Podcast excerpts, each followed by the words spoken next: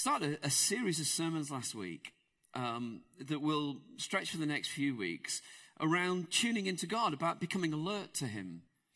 And a couple of things I said was that the first thing that's very obvious when you start reading the Bible is that it seems as though God's a very active God, in as much as he interacts with humanity. You, can't, you don't go very far in the Bible before you begin to realize that God speaks to people and that they seem to hear him. And that's all the way through the Bible. It's like, not this idea that God created the world and then set it running and then from a distance he kind of does his stuff, but actually that God interacts with humanity. People like you and me.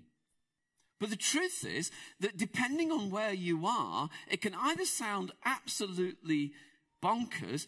Some of you can't imagine, and, and probably I would advise you not to do this, but tomorrow morning when you go into work at nine o'clock or eight o'clock or whenever you go in, the first thing you say to your colleagues is, oh, by the way, God spoke to me this morning. They might think, oh, bless them. Anybody know the number to call? Because it seems so odd. In a church context, we talk about it much more freely, the idea that the Lord might want to speak to his people. But it's not unusual to be sitting in church going, yeah, I think that's okay theoretically, but I'm fairly convinced that's not happened to me.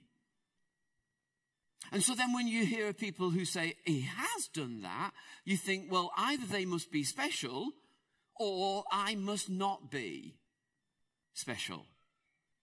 In other words, we start to imagine that God has special folks and the rest, and that he's predominantly interested in speaking in buildings like this.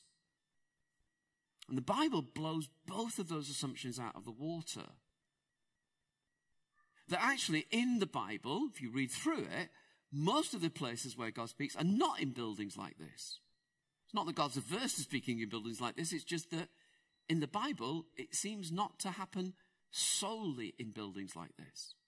And the second thing is that in the Bible, God seems to take great delight in speaking to young and old, rich and poor, people who have a lot of authority in their sort of regular day life and those who have no authority in their regular day life. In other words, there's a democracy of God speaking. It's not for special people. You know, when Ben was speaking, he, he, he mentioned, didn't he, about that idea of that a few years ago, he just felt God asked him to be involved in church ministry. And it's really tempting to think that those of us who are involved in church ministry must be special. Now, some of you know us and you go, yeah, they're very special. It's, it's hard not to get around that idea. But the Bible says, I'm having none of that. God is a God who communicates. So what we want to do in this series is to say, how do you tune into that? How do you make sense of it?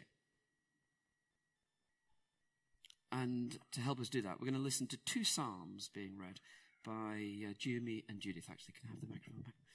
And uh, they're going to read from the first psalm, which is Psalm eight. So, thank you. Psalm eight from verse one. Lord, our Lord, how majestic is your name in all the earth. You have set your glory in the heavens. Through the praise of children and infants, you have established a stronghold against your enemies, to silence the foe and the avenger. When I consider your heavens, the work of your fingers, the moon and the stars, which you have set in place, what is mankind that you are mindful of them? Human beings that you care for them. You have made them a little lower than the angels and crowned them with glory and honor. You made them rulers over the works of your hands. You put everything under their feet. All flocks and herds, and the animals of the wild, the birds in the sky, and the fish in the sea, all that swim the paths of the seas. Lord, our Lord, how majestic is your name in all the earth.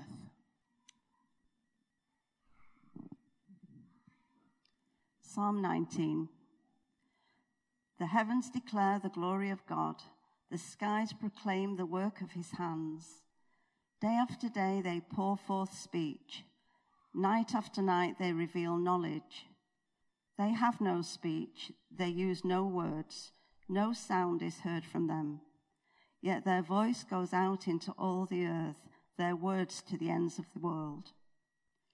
In the heavens God has pitched a tent for the sun. It is like a bridegroom coming out of his chamber, like a champion rejoicing to run his course.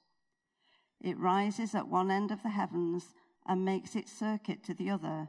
Nothing is deprived of its warmth. The law of the Lord is perfect, refreshing the soul. The statutes of the Lord are trustworthy, making wise the simple. The precepts of the Lord are right, giving joy to the heart. The commands of the Lord are radiant, giving light to the eyes. The fear of the Lord is pure, enduring forever. The decrees of the Lord are firm, and all of them are righteous. They are more precious than gold, than much pure gold. They are sweeter than honey, than honey from the honeycomb. By them your servant is warned. In keeping them there is great reward. But who can discern their own errors? Forgive my hidden faults. Keep your servant also from willful sins. May they not rule over me. Then I will be blameless, innocent of great transgression. May these words of my mouth and this meditation of my heart be pleasing in your sight, Lord, my rock and my redeemer. Thank you very much, both of you. When you start thinking about this idea of praying and a sense of communication, that God, the one you're praying to and asking for all sorts of things, is the God who might communicate with us, then I think for lots of people, they imagine that you just have to sit in silence. And of course, that's no bad thing. But actually, where I want to begin this idea is that creation itself is one of the ways that God speaks to us. There's a moment in the New Testament where Paul, the Apostle Paul, is writing about the state of the world. And he's saying, you know, God actually does make himself known. This is exactly what he says. Since the creation of the world, God's invisible qualities, his eternal power and divine nature, have been clearly seen, being understood from what has been made, so that people are without excuse. Paul says, if you've got your eyes open and you look around the world, you go, this is too beautiful, too mysterious, too majestic, simply to be an accident. I don't know if you've been watching uh, David Attenborough, uh, the new series on the plants. It's kind of like remarkable. And every time you watch David Attenborough, there's part of me that go, you just, I, I don't know how you watch that program or those programs, but you just sort of sit there going, wow. And why? Do you remember when he found that fish that lives so deep that no one's ever seen him before, but it's actually quite beautiful? Why? Wow. There's something, Paul says, that if you've got eyes to see, then actually you can tell something about God, the essential nature of God. You look at a leaf closely, you look at animals, you look at the person sitting next to you. And there's something about the beauty that reflects the nature of God. In a sense, while that's open to everyone, there's something else that as you grow closer to God, as you understand God more, as you come into a relationship with the Father, that actually you start to hear the tone. Have you ever received a message, a text message, with an emoji, you know, one of those smiley faces or frown faces or whatever, and because you've not known the person that well, you're not sure what they actually mean? And whether you've kind of offended them or whether they're laughing at you or whether they've misunderstood you. And it's an emoji, it's a sign. But it's kind of like, I'm not sure. Whereas actually, if you get one from someone who's really close to you, you kind of always kind of know. I think it's the same with God. Christianity is essentially a divine love story about a God who says, this world that I've created, I've not given up on, I love it. And you that are part of it, I love you. In fact, I love you so much that I send my only son who will die for you that you might live. It's a brilliant, beautiful love story. Now, once I know that that's the God who communicates, I now can hear the tone. Because if I don't, I might just think God's so powerful that he wants to obliterate me. But actually, if I hear it's a God of love, then I might hear the whole story differently. The heavens declare the glory of God. The skies proclaim the work of his hands. Day after day, they pour forth speech. Night after night, they reveal knowledge. They have no speech. They use no words. No sound is heard from them. And yet, their voice goes out into all the earth. Their words to the ends of of the world. How one of the Psalms began that we just read. It's interesting, these first two Psalms, Psalms eight and nineteen, are of the one hundred fifty, the first two Psalms of praise. Up till now, it's been Psalms of lament. Oh God, it's hard. These are the Psalms that begin with praise. And it begins by looking at the vastness of creation and going, when I look in the sky, I see the glory of God, and the skies tell me that. The heavens declare the glory of God. And when I consider your heavens, the work of your fingers, the moon and the stars which you've set in place. What is mankind that you're mindful of them? Human beings that you care for them. The word that's in that verse there, when I consider your heavens, consider. When I pay attention to what's around me, I hear God speaking through creation to me. When I consider, when I pay attention, I hear God getting my attention through creation. But I need to slow down. I need to be aware. A rushed life will always miss this.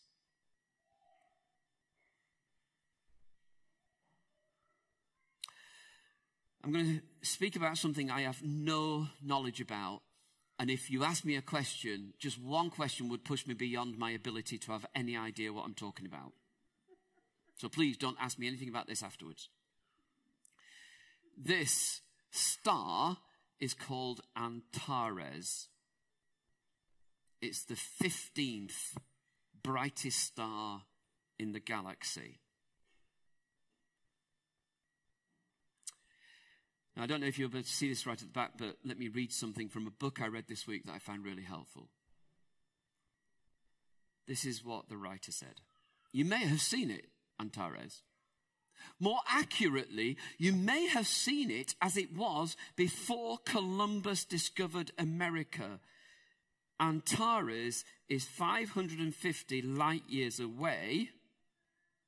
So if it disappeared today, we'd be approaching the end of the twenty-sixth century before anyone realized. Any of you understand that? Yeah, a few of you? Yeah, the rest of you going, I've no idea. Essentially, what it's saying is, when you look at the stars, you're seeing something that happened centuries ago.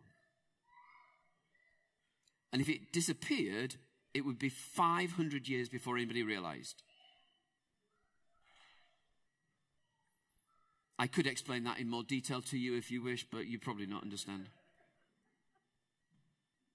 It is one of around two hundred fifty billion stars in the Milky Way, our local galaxy.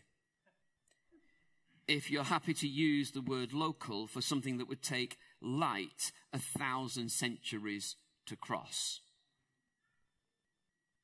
You got it? No, I haven't got it. I understand all of those words individually. I have no concept about how big that is. That's just our local galaxy. When I look in the sky, I ask God, why are you concerned about me then? And if, God, you created all of this, how do you want me to live? And the psalmist says, that feeling that comes over you when you see the vastness of all this and you cry out, God, why are you bothered about me? And the Father says, because you were created by me, because I love you. How do you want me to live? Well, the psalmist talked then about, actually, in the light of all that's been there, then be obedient, follow the way of the Lord, for it's the way that will bring life to you. This divine love story, a creation and a people who are loved by the Creator. So how do you hear God in the midst of this? Four examples. Listen to the way God wants to get your attention. You see a rainbow in the sky. When you were children, someone told you at the end of a rainbow was a pot of gold. You became a Christian and you began to know the biblical story. And someone told you that the rainbow was a sign that God put in the sky at the end of the flood to say, I'll not destroy it. I've covenanted with the earth. When you see a rainbow, what might God be saying to you? It might be that you hear God whisper, when you see the rainbow, this is my commitment to you. You might hear God say, you might be wrecking the earth, but I'm not going to give up on it. When you see the rainbow, you'll recognize that you don't need to do anything because God's at work in his own world. When you see a rainbow, you might hear God speak to you. You see rainbows every now and again. You see rain much more often. In Matthew, Jesus says that God sends his son to rise on the evil and the good, and he sends the rain on the righteous and the unrighteous. It's hard to be grateful on the rainy days, isn't it? Except, you know, when you've been on holiday to, maybe you've been to the south of France or somewhere like that, to the Mediterranean area, and you get there and it's just so brown because you've gone in the middle of the summer. Everything looks burnt and dusty. And it's beautiful when you look out of the sun, out of the sea, and it's brilliant to have the heat of the sun. But actually you go, do you know what? I really miss the forty shades of green. I miss the lushness of our landscape. You only get it because of the rain. And after all the days of rain, when the sun comes out and you don't have to wear so many layers, and you go, oh, it's brilliant, isn't it? And Jesus says, it's just grace. It's just grace. In decades to come, there may well be water wars water wars, because there'll be droughts. And we probably won't have that problem. And it's not because we're better than anybody else, it's just grace. And when the rain comes, the Lord whispers to you, I give you so much, and it's grace. And when the sun comes, it's God's luxury. The sun that's so constant, the sun that's there when you can't see it, the sun that brings warmth, the sun that causes everything to grow, the sun that is so uh, beautiful, and it's grace. And for those of you that know the divine love story, you see rain differently and you see the sun differently, because you say, we don't deserve any of this. But Lord, your grace.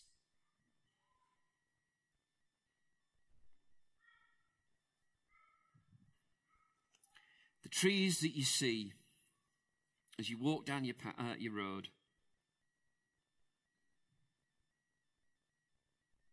the resting place for the birds. This time of year when they look dead, but actually are just preparing to come into bud. The newness, the promise.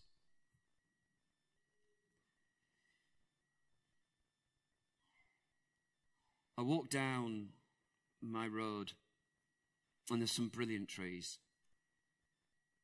And more times than enough, I've heard God say to me, trust me. This time of year, I'm at work when you can't see anything. Trust me for what's to come. I've heard God say to me, through the trees, as it were, put your roots down, Neil. You'll withstand the storm. I've heard the Lord speak to me and say, Neil, these trees were before you and they'll probably be after you. Play your part. Don't get hung up on it all. I hear God speak to me when I open my eyes and I'm walking down the street. Last one. Matthew chapter six. Why do you worry? Look at the birds. Look at the flowers.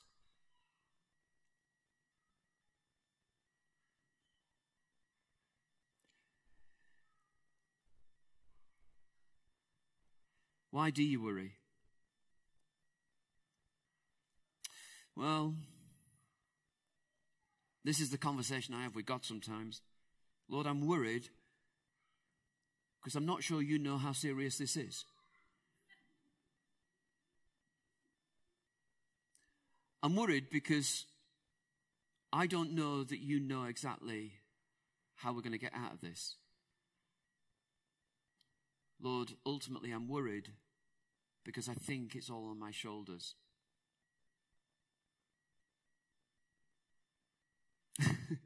And then you kind of say to God, have you got anything to say? And he goes, flowers.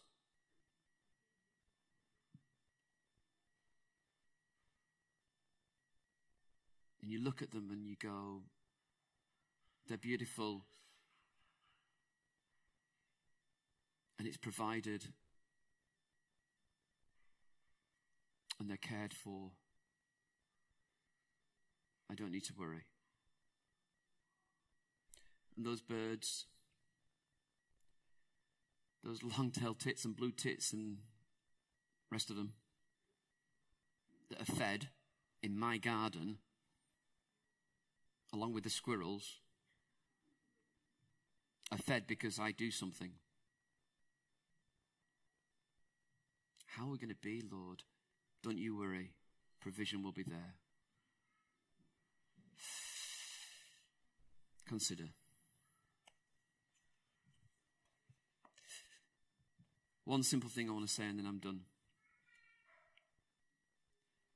I don't think there's anybody in the room that God is not waving his arms windmill-like, going, I've got you. and I want to communicate with you. And some of you go, I don't know if it happens to people like me. And God says, would you like to look up? Could you just see the tree in your garden or at the end of your street? Could you just watch that bunch of flowers that are in your front room? Could you just take notice of the rain or the mist or the sun? Can you hear what that might mean for you today? Can you interpret what you are seeing? And so this is my offer, my request, my challenge. This week. Why not? At the beginning of a day, just go, okay, Lord, let me not rush through this day. Let me open my eyes. Let me see what's around me. And let me interpret what you are saying to me. Because this God is in a divine love story with you. And he wants to get your attention. May your eyes be open. May you see what he's offering. May you hear him speak. Amen.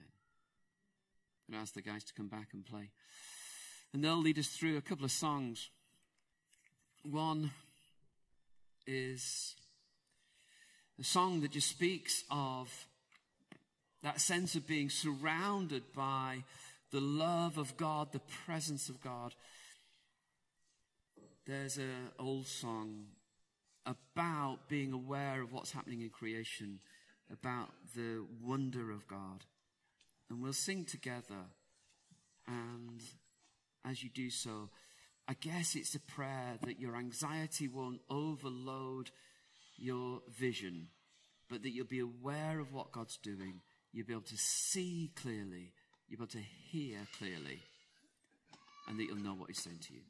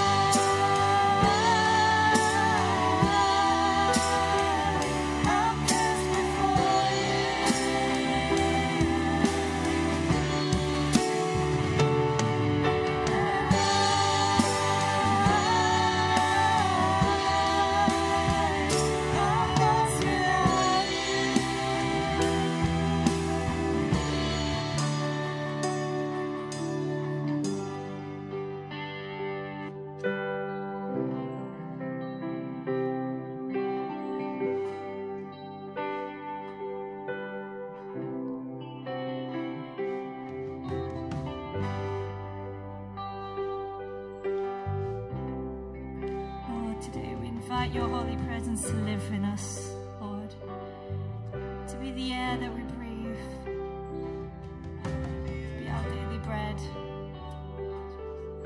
so that we could see you, we could tune into you, we can see the works of your hands and see your majesty in it, oh Lord. That no matter where we find ourselves, we know that you're with us. And that we don't need to worry because your hand is on it all. Your hand is on us.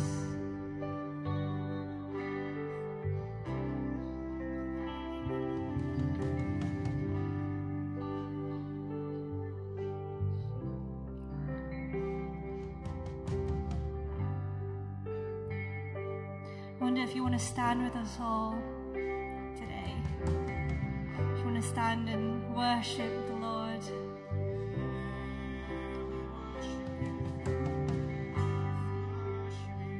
We'll sing his praise and declare the greatness of his works, the greatness of his might in our lives.